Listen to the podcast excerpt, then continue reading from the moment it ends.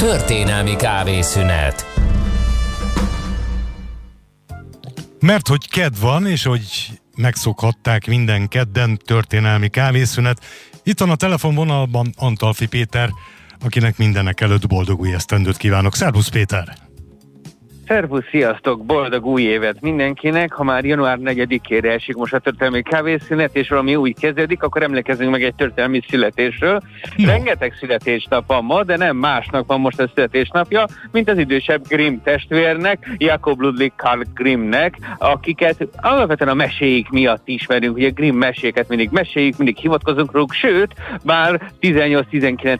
századi alakokról van szó, még a movie adatlap, tehát az IMDB, az az Movie Database is külön profilt készített rájuk, olyan sok filmben dolgozták föl őket, tehát nem csak hollywoodi sztároknak, rendezőknek, hanem a Green testvéreknek is van IMDb adatlapjuk. De ami nekünk érdekes, hogy ők alapvetően nem egyszerű mesegyűjtők, és pont a meséikkel van probléma, hogy ezt a legutóbbi történelmi kutatás kiderítette. Alapvetően jogászokról, tudósokról, könyvtárosokról, illetve időnként diplomatákról van szó. Az idősebb fivér az, aki január 4-én született 1785-ben, Berlinben, tehát ő az a Jakob, és ő az, aki tanult jogot a Marburg Egyetemen, de ott is inkább valahogy a jogtörténet, majd pedig egyértelműen az ónémet és ófelémet nyelv és irodalom vonzotta.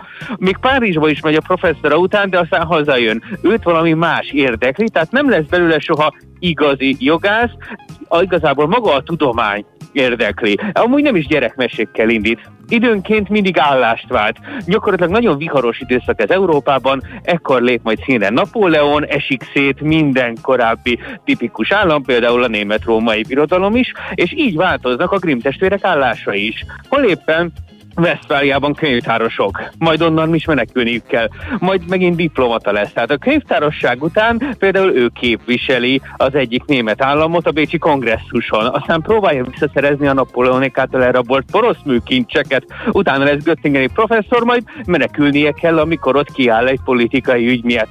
Gyakorlatilag majd Poroszországban lel otthonra, de akkor már idős, tehát amikor ő 1785-ben születik, és 1841-ben kerül csak Berlinbe, és maradott végig, és igazából itt nyílik ki számára a világ, de addig már nagyon komoly tudományos eredményei vannak, és itt megint nem a meséket értítjük. Gyakorlatilag a német nyelvnek a tudományos tanulmányozása az övé, hangzó törvények észrevevése, irodalomnak a föltárása, sőt egyáltalán a német mondjuk, hogy saját történelmi és ókor tudományuknak is az egyik megteremtője, miközben egy rendkívül provokatív vitázó. Tehát nem egy aranyos meséről kell elképzelni, hanem hogyha valakinek tudományos problémája van, aki nem ért egyet Grimmel, el, az megnézheti magát, azt nem csak tudományosan szedi szét egy éles hangvételű előadásban, hanem magát az embert is. Ekkor az ókor tudományban, meg a német tudományos közede belefért az, hogy egyszerre támadja az illetőnek a nézeteit, a tudományos érvelését, meg magát az embert is, tehát nem sokan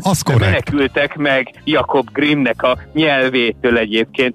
Szerencsére nagyon sok műve megmaradt, sőt kézirata is mind a mai napig megmaradtak. Ugye a meséknél lesz majd nekünk külön probléma, de azt tudni kell, hogy az első igazi német szótárt, ami már modern értelemben is használható, azt is ők írják, és így is hal meg 1863-ban, állítólag a frucht, vagyis a gyümölcs szócik írása közben éri a halál már nagyon idősen. Azt a mindenségit. Tehát ott szája hallgattalak, Péter, és egy valami biztosan lejött nekem ebből, hogy az idősebb Grimm testvér minimum polihisztor volt. Aki ennyi mindenhez értett, igen, polihisztor mondjuk úgy a bölcsészet területén, azért a természettudomány területére nem ment át. Viszont a meséknél jönnek a problémák. Tudjuk, hogy volt mesegyűjtés egy egész körrel, tehát nem csak ketten járták hátizsákos turistaként a környező német falvakat, ebben többen segítettek nekik. Viszont ami kiderült a legutóbbi kutatásoknál, hogy némelyik grimmes eredete egyáltalán nem is népmesei eredetű. Ha, ha belegondolunk, ezek eléggé brutális mesék némelyik. Ha belegondolunk, hogy mit csinál Piroskával, meg a nagymamával a falkat, és kiderült, ha, ha belegondolunk ezek, alapvetően nagyon nehezen ö, tekinthetők gyerekmeséknek. Nem véletlen kiderült, hogy ezek egy része, nem az összes grimmese, de egy részük felnőtt mese volt még valamikor. A grimméknek volt egy francia nevelőnője, aki egy Lúdanyó meséi nevű francia felnőtt mesekönyvből mesélt a grimméknek gyerekkorában, ez pedig valamikor a 17. század második felében írják, nyomtatják ilyen korai ponyvaként. Ezek a sokkal brutálisabb felnőtt verziói. Olyan, mint mintha azt mondanám, hogy, a felnőttek ma is röhögnek egy-egy Tarantino filmen, amelyik néha rendkívül harsány, néha rendkívül brutális, de a felnőttek nem veszik komolyan. Ezek a mesék a harsány késő esti, nem feltétlenül józan felnőtt közönségnek szóltak annak idején. Természetesen a Lódanyú mese is népi gyűjtésből származik, tehát van népi eredete a krimmeséknek, meg a Lódanyú meseinek is, viszont elképesztően.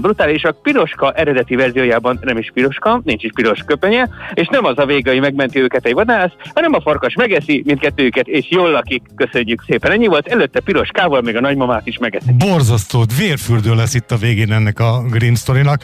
Egyébként meg a felnőtt mesék értelmezése mára már egészen más tartalmat nyert, de hát sem az idő, sem a hely nem megfelelő. Ahhoz, hogy ezt kitárgyaljuk, Antalfi Péternek nagyon szépen köszönöm ezt a kimerítő tájékoztatást. Mához egy hétre ismét várlak szeretettel. Addig vigyázz magadra. Köszönöm, Péter! Szervusz, sziasztok, köszönöm!